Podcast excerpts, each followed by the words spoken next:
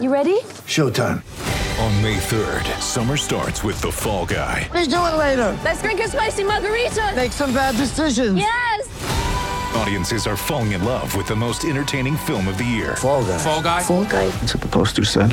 See Ryan Gosling and Emily Blunt in the movie critics say exists to make you happy. Trying to make it out? Nope. Because I don't either. It's not what I'm into right now. What are you into? Talking. Yeah. The Fall Guy. Only in theaters May 3rd. Rated PG-13.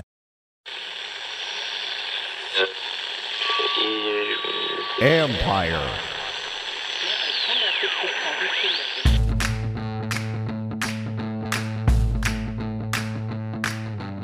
Hello and welcome to my podcast, sponsored by Lono Coffee. Visit lonocoffee.com, use promo code COFFEE2020 for a discount. Think holiday shopping, folks. Today, yet another crushing loss for Washington. I talked to the Team 980's Kevin Sheehan about the loss, what we saw from Alex Smith, what's going on with the defense. Are there signs of progress overall? We'll chat. And I also share my observations from the quarterback to Chase Young and more. Something that stood out about Young behind the scenes. Don't forget, you can read my work on ESPN.com. And you can follow Kevin on Twitter at Kevin Sheehan DC. Listen to him on the Team 980 in the morning. And he has a podcast, The Kevin Sheehan Show. Before I get to my conversation with Kevin, here are a few of my observations.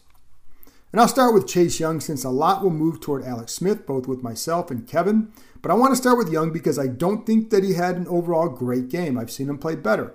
I don't think he was applying a ton of pressure. I do think he'll be a damn good player still, and it's because of what you see and hear behind the scenes. And that was evident just by him coming on the Zoom session after the game. He had a crucial and killer mistake on Detroit's last drive, giving the Lions a free 15 yards on an incomplete pass. You can say it wasn't a great call by officials. Well, what I know is that you can't give the officials the opportunity to make that call, and he did have time to stop. Wasn't an egregious shove, but it happened, and he had time. He knows it too, but what I like is how he handled it after the game.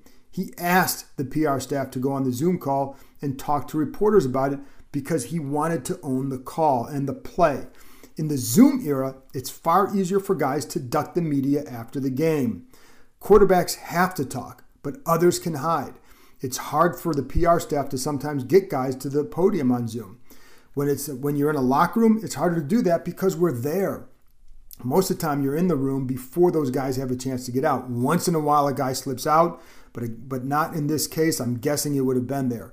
In the Zoom era, again, they don't have to do it because that's just how it's been. So give Young, it's not so much they don't have to do it, they can duck it easier. So give Young credit for how he handled it. It speaks to his maturity and his accountability.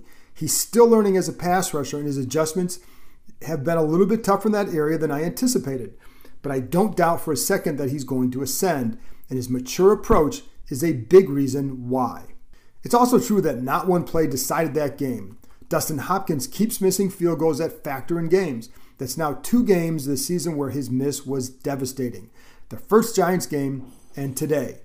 He's missed 4 kicks this season. The other one was in the win over the Eagles and then in the loss to the Ravens. Hopkins missed practice all week with a groin issue, but I was told he looked good Saturday, even made 2 kicks from 50 yards. But the missed 43-yarder was a killer, and I'm sure for some of you, too predictable. Today's miss certainly cost him a shot at overtime. Maybe Washington handles its last drive, the game-time drive, differently if the game had already been tied, so who knows how it would have played out. They had to be aggressive, and they were. I'm guessing they still would have been, but man, those misses are killers. Just as devastating, having a great drive on the first series and losing 10 yards on a 2nd and 2 reverse. They felt the end had been crashing hard throughout that series, and they felt he was ripe for a reverse. Turns out they were wrong. I will say when he took off upfield, when he took off upfield and went straight upfield, they couldn't account for him with the blocking. Cornelius Lucas was on that side, but he's going inside to wall it off. And if the end goes inside, they did have a wall there for J.D. McKissick. Certainly would have gained a first down and maybe more, and certainly more than that had the end played it the way they thought he was going to play. During the game, I kind of felt like they didn't necessarily have to do that, but I know the Turner mindset, going back to his dad, Norv, And Scott Turner, when you feel like you have momentum, that's when you can run those plays. And again, if they were seeing, and this is something I want to go back and watch to see how much the end was crashing, because that's why they would have done that. And again, they were wrong because the guy made a nice play. And then on the next play, the sack with Smith took him out of field goal range. That just can't happen, and that took away a chance for points. Terry McLaurin's fumble in the end near the end of the first half was equally devastating. They had 1:20 left. We're at the 33 when McLaurin fumbled the ball. I think it was around the 30. So not only did it take away a chance for points, it led to another chance for the Lions, and they converted with another long field goal. That's 9 points minimum, and this team is just not good enough to overcome that sort of gift giving. But it also speaks to the defense. When they need to stop teams, they simply don't. The offense was dominating the first half, and the defense stunk. Now, I say dominating the time of possession, but it shows you the misnomer of time of possession, because all that matters is what are you putting on the scoreboard, and Detroit was converting, and Washington wasn't. So while they were dominating yards, or at least with that, they certainly weren't dominating on the scoreboard. The defense tried to counter Detroit's jumbo package with 5 D linemen at times, and it still struggled to stop the run in those cases. It did work in the second half, but not in the first. It's not always just the linebackers either. I saw Young getting pinned inside a couple times, like on Adrian Peterson's 13-yard run around the end where he kind of hesitated at the line and bounced outside. I saw Jonathan Allen getting moved out of his gap once in a while, and I saw those guys making plays too. I saw the secondary continue to give up big plays. And yeah, the linebackers don't make a lot of plays. I expected far more from the defense this season, in part because of that talent up front. Still a good place to build for this defense for the future, no doubt. We knew the back seven would suffer some growing pains, or we should have known. And that was my concern going into the season, was that back seven. They need some more playmakers out there, and that's what I think that Young needs to start giving them as a pass rusher, because he's got to be the guy who is the playmaker. And again, I still think he will get there. And for those looking at San Francisco, that was a model for what Washington was going to try and follow defensively. Well, 2 years ago, they had the 27th ranked defense. A year later, they were one of the best. Rebuilds are always ugly along the way. I think what they have to show, though, is growth in the second half of the season. I think for fans, for them, for Chase Young, what would be good to see is for him to start making some plays in the pass game. We've seen the double teams. We've seen sometimes triple teams. There have been a lot of times where they're giving him a lot of attention. So, yeah, others have to do it, but it would be good to see him beat a guy off the edge because of the way he's playing. Too often he's too square into the offensive, the blocker. And I think I've told you that before. That's an issue. He's got to be able to cut down that blocker in half, and he hasn't been doing that enough. When he starts doing that, I think he'll make more plays. But if he makes some plays in the second half of the year, I think that would be a good sign going forward. But again, I think he's going to be really good anyway. Now, before I play my conversation with Kevin, let's talk about Alex Smith. I want to begin with something Ron Rivera talked about after the game, and that's how Smith's play is helping the young guys develop. I absolutely agree. Do not take that as a shot at Dwayne Haskins. Dwayne Haskins is not at the point where he can help those young guys develop, and that's not because of him. It's because of where he's at in his own progress. It's hard to ask a young guy to help other young guys develop. I think it'd be the same thing with Kyle Allen. I mean, they've only seen so much in the NFL. No, that's not about them. This is a nod towards someone who has seen everything the NFL has to offer in Smith. It's just the contrast in experience and wisdom that Smith has. It gives Smith a calm presence, something the team missed after he got hurt in 2018. But it also leads him to talking to the receivers on the bench about what he's seeing and what they can do. He knows the playbook so well, he can tell Isaiah Wright, as he did Sunday, what the play is, and it allows Wright to play faster if there's any confusion on his part. He goes through his progressions the right way, and that's something that wasn't being done earlier in the year. And that lets guys know if they get open, they're going to get the ball. He handles the protection calls, the motions calls. All those help these guys. Let's not make Smith into Tom Brady, but he does help this team develop, and he has played well the last two games for what we've seen of him in the past. For those who just want Haskins in there, when he's playing, he's only helping himself develop. Not a shot, just reality, because he's so young. Haskins is trying to figure it out himself. Smith already figured it out, and he can share that knowledge. When they have other young players having a calm voice like Smith, that certainly helps. And this gives the coaches a better idea of what some of these players can do. Look at Cam Sims, 4 catches for 54 yards, and now he has 7 catches for 164 yards in his last 2 games. He's ascending in part because of the quarterback play. You might be wondering, well, why didn't they put Smith in there in the first time? It's a good question, but I also don't think they were fully ready to trust Smith yet. Again, they wanted to put him on IR to start the season. Smith kind of had to lobby hard for him to be on the roster. And then they had no choice because of injuries, and now this is the benefit that they're seeing. I don't know that they even expected it to go the way it has as far as the yards that they're gaining. I will say the offense looks a lot better lately. Their big issue has been self-inflicted wounds as much as anything. And a tip of the cap to tackle Morgan Moses for switching to the left side during the game for Cornelius Lucas and David Sharp for going and handling the right side. That was a tough situation, and they handled it well. I'll also say I've been wrong every step of the way with Smith, and I'm happy to say that. A lot of my knowledge or my thought process came from what people in the organization felt about his ability to come back or even make the team or then even contribute. I thought he'd go on IR. He almost did. I didn't think he'd play because I felt it would be Haskins and Allen all year. And I certainly didn't think he'd play as well as he has. He's more comfortable in this offense than he was 2 years ago. He's taken advantage of what the talent around him has to offer, and he certainly is helping. Finally, this was a devastating loss. Had they not come back, to me, it would have marked the worst game of Ron Rivera's first season. This team does fight, and that'll be part of the foundation moving forward. Of course, it would also be good to not fall behind by so much against bad teams. That must change. I felt they had to come out of the stretch with a 2-2 record, with games upcoming against the Bengals and Dallas. That remains possible, and I don't say that for NFC East contention purposes, but rather for program growth. They need to start winning these close games, especially against teams that are at the same level. That will show progress not just for the players, but for the fans. And if you want people to be patient, you need to give them a reason why they should be so. Well, that's it from me. After this break, I'll be back with Kevin Sheehan. You've heard me talking about Lono Coffee for a couple months now. Let me tell you a little bit about who they are and what they're about. Lono Coffee is based in the Shenandoah Valley, just a nice bunch of people who are open for business during this trying time. Just look at their website, lonocoffee.com, and what do they highlight? Their core values of quality, family, transparency. They work with co-op farmers from all over the world to source their beans. They also support small farmers to find the right beans. During this pandemic, one of my saving graces has been grinding my beans from Lono Coffee and taking a few minutes before the day to savor the coffee, get my mind right. Put a little jazz or Frank Sinatra or Louis Armstrong on in the background, it's even better. I've enjoyed all their blends, but among my favorites, the Ethiopian Guji, love the berry flavor, the Mexican Chiapas, and their house blend. Start your day off right with Lono Coffee. Visit lonocoffee.com, that's L-O-N-E-O-A-K coffee.com. Use promo code COFFEE2020 for a discount. You can thank me later. Welcome back. Now here's my conversation with Kevin Sheehan. Well, Kevin, it's kind of an unusual spot for me to be in where I'm asking you the questions I'm so used to going on your show. So I appreciate you coming on because I always like talking ball with you.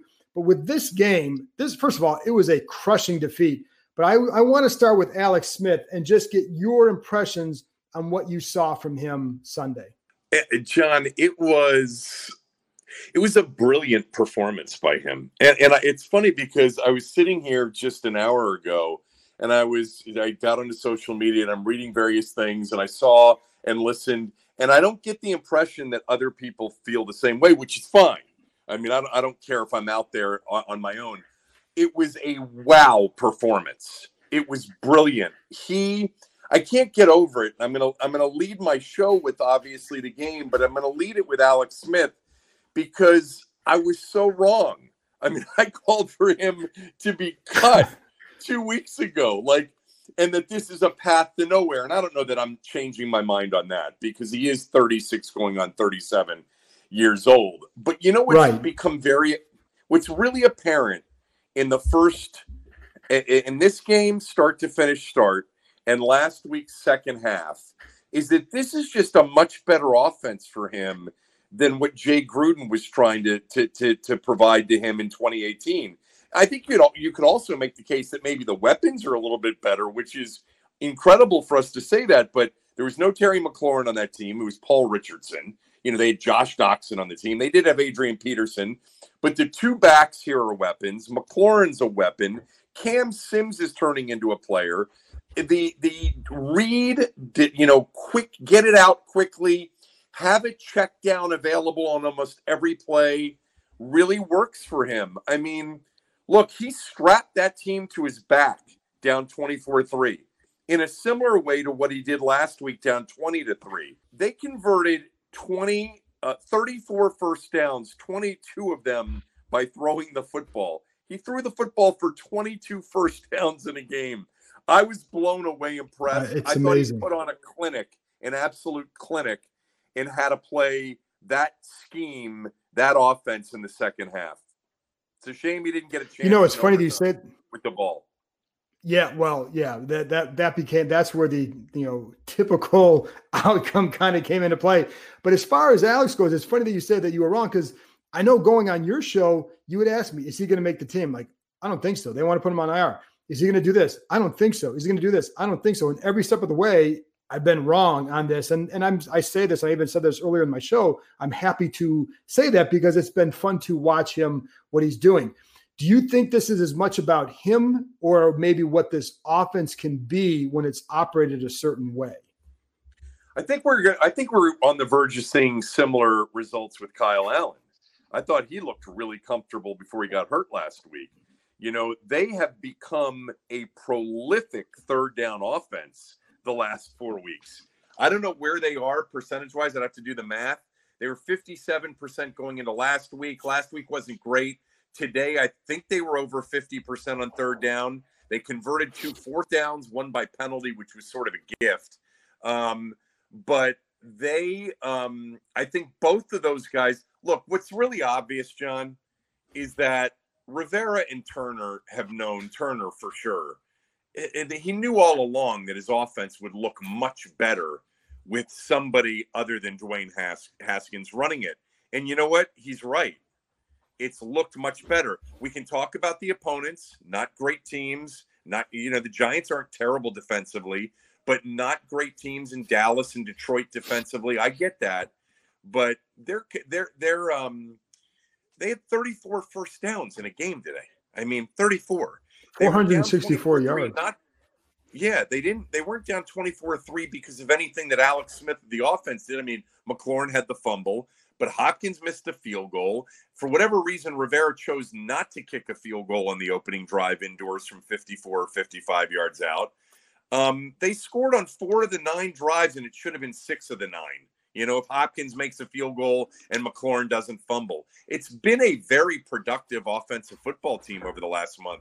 I mean, you're fine to tell me and anybody else, well, look at who they're playing. I'll concede that point.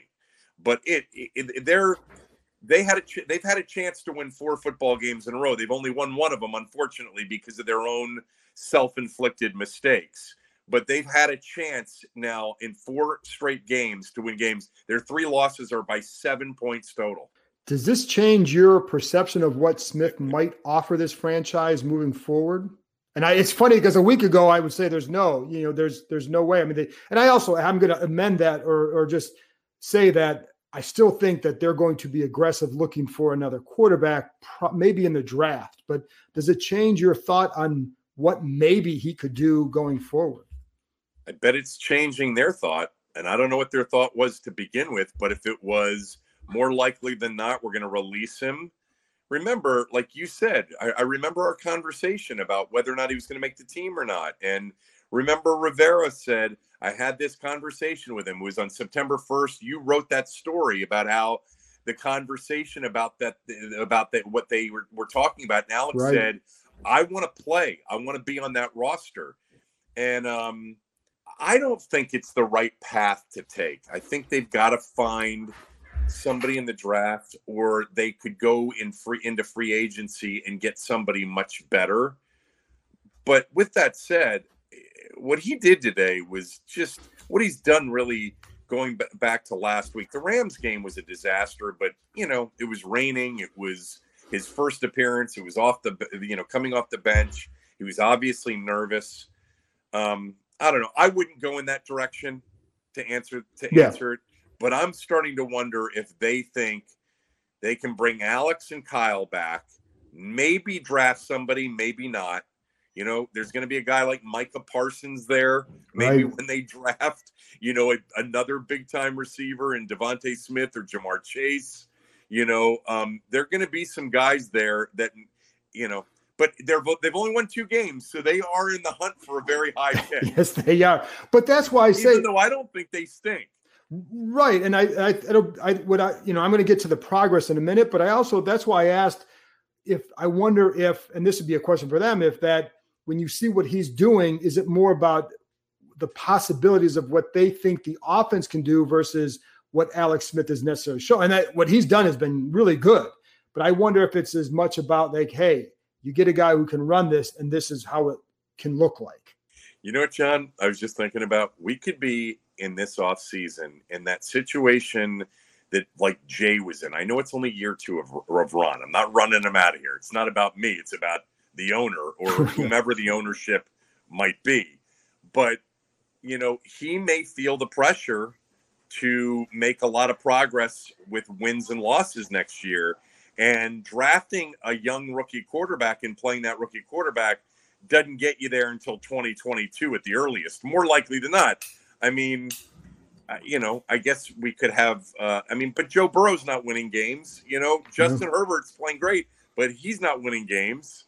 So anyway, I don't know what the answer is. I prefer a longer-term vision, and I don't think Alex Smith fits into that. But we know with this organization, you know, a lot of what makes sense long-term doesn't always make sense. Well, and I think if they somehow brought him back, and I'm not ready to jump to that point yet because there's still 7 more games left here. But if they did bring him back, I still think they're going to draft somebody and get someone ready that they want from the draft, whether it's a second-round pick, first-round pick, whatever. I think they'd find somebody and then go from there. Have you seen the progress you'd hope to see? And we can look at the record, but have you seen the progress you would hope to see out of this team? First of all, I think it's a really good question because you and I both know so many people that are like, well, they're 2-7. So what do you mean progress? Right. Like you don't judge this program where it is right now with a brand new coach, with, you know, how bad they've been on wins and losses in 2020. You look for hints, you look for glimmers of light, you look for what you just described, progress. And I think we've seen it in spots. First of all, they're still competing. You know, they have not thrown in the towel despite the record. I think we've seen talent and playmaking ability that we haven't seen on this roster in a long time. Boy, there's a storm coming through here. We've rolled through here earlier. Yeah. And it was nasty. Yeah. And so, I mean, I think that, you know, we know that they've got talent up front defensively. They certainly need more of it in the linebacking core. Terry McLaurin is a star in the making. You know, I think it's always hard with this organization because, as my good friend and longtime partner Tom Libero says, everything comes with the Surgeon General's warning when it comes to this organization. It's owned by Dan Snyder. Yeah. So, but if we take that out of it and we're just sort of judging it on what we're looking at, this team's much better than the team last year. But, you know, it's still not very good. It still has a big question mark at the most important position on the field. And so, I don't know. It's hard to say. I would say that I'm not convinced about anything yet, and that's not even taking the owner into consideration. But I do think this team has improved from last year's team despite the record. Yeah, and I think the other thing that Rivera made a point, and I talked about this earlier in my own portion, was how Smith helps the younger players develop too. And I think that's something that, so if nothing else, so while there will still be a question at quarterback, I think going forward, maybe they start to learn a little bit more about some of the Cam Sims and Isaiah Wrights of the world. And as much as anything, which is a part of their decision-making progress or process in the offseason as well. You know, there is that conversation now, right? Do we just, I mean, do we play Dwayne just to give him one more chance? I mean, is it just – look, most of the players they're playing are young anyway. It's not like you're going to be benching veterans for young players. Almost everybody that's playing is young, except for Alex now and Kerrigan. You know what we're going to get, though? I don't know if we got it in the post-game show because I haven't listened to it yet, or his post-game Zoom, is – well, you know what? Look what happened in the division. We're still in it. Well, I think they're at because I mean, Philly loses to the Giants, and he might talk about the Giants owning the tiebreaker, but the schedules of these teams remaining are brutal. I mean, I know it's going to be one of those situations. If they go and they beat Cincinnati next week, and they probably won't, and the Giants and the Eagles lose, you're going to be like, okay, here we go. Why not? Well, I think I think they're kind of at the point where it's almost like win a couple games before you start talking about that again, no matter where, because he didn't really bite on that today, which is I'm glad to see, because I do think that if you win the next two games, then you can start talking about it again, or at least it can become a topic, not just even for them, but for me, because I'm not going there until they win a couple games. Let's finish up here on a couple things. Chase Young, and I know he had the penalty today. Have you been okay with what you've seen from him? Yeah, I thought today was the worst defensive outing of the year. I mean, I thought I think they were lost in coverage a couple of times. I thought the 2nd and 20 blitz that they got burned on the screen. That's 2nd and 20. You got to get off the field. And you don't get off the field by taking high risks, and they took a high risk there.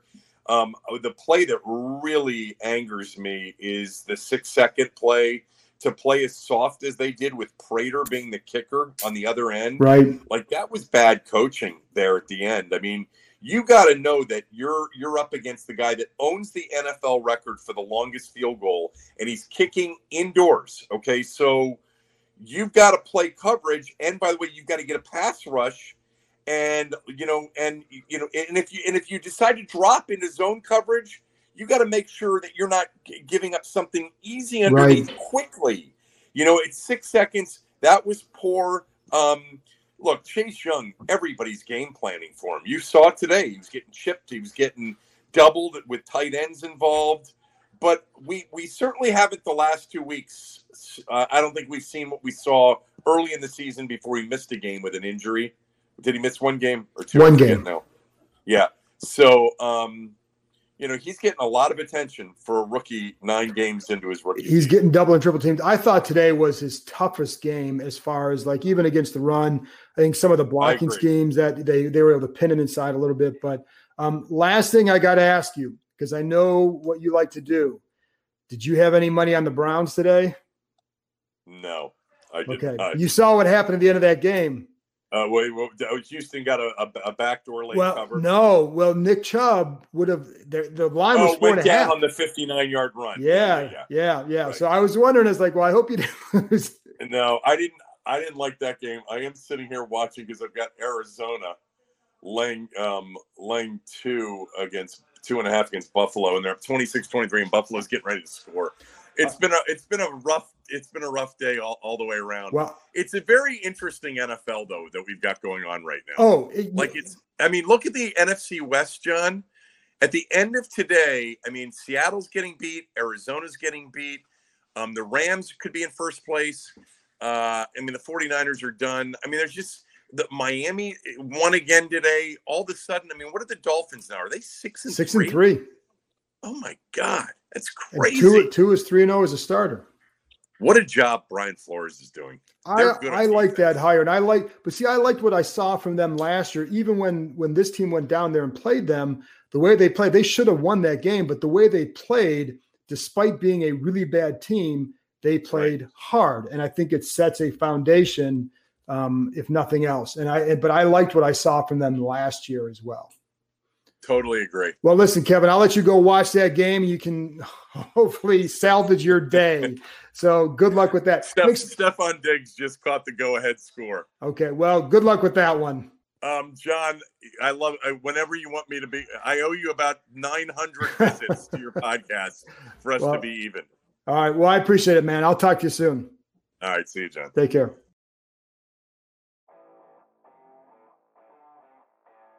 That's it for this episode. Rebuilds aren't fun, folks. Thanks to Kevin Sheehan for coming on, and thank you, as always, for listening. Hang in there. And thanks to Lone Oak for their continued support. I'll be back with more shows Wednesday and Thursday. I'll talk to you next time.